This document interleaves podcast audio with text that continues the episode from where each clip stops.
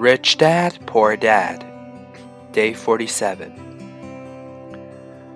A true luxury is a reward for investing in and developing a real asset. For example, when my wife Kim and I had extra money coming from our apartment houses, she went out and bought her Mercedes.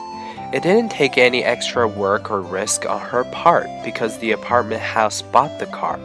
She did, however, have to wait four years while the real estate investment portfolio grew and began generating enough cash flow to pay for the car. But the luxury, the Mercedes, was a true reward because she proved she knew how to grow her asset column. That car now means a lot more to her than simply another pretty car. It means she used her financial intelligence to afford it.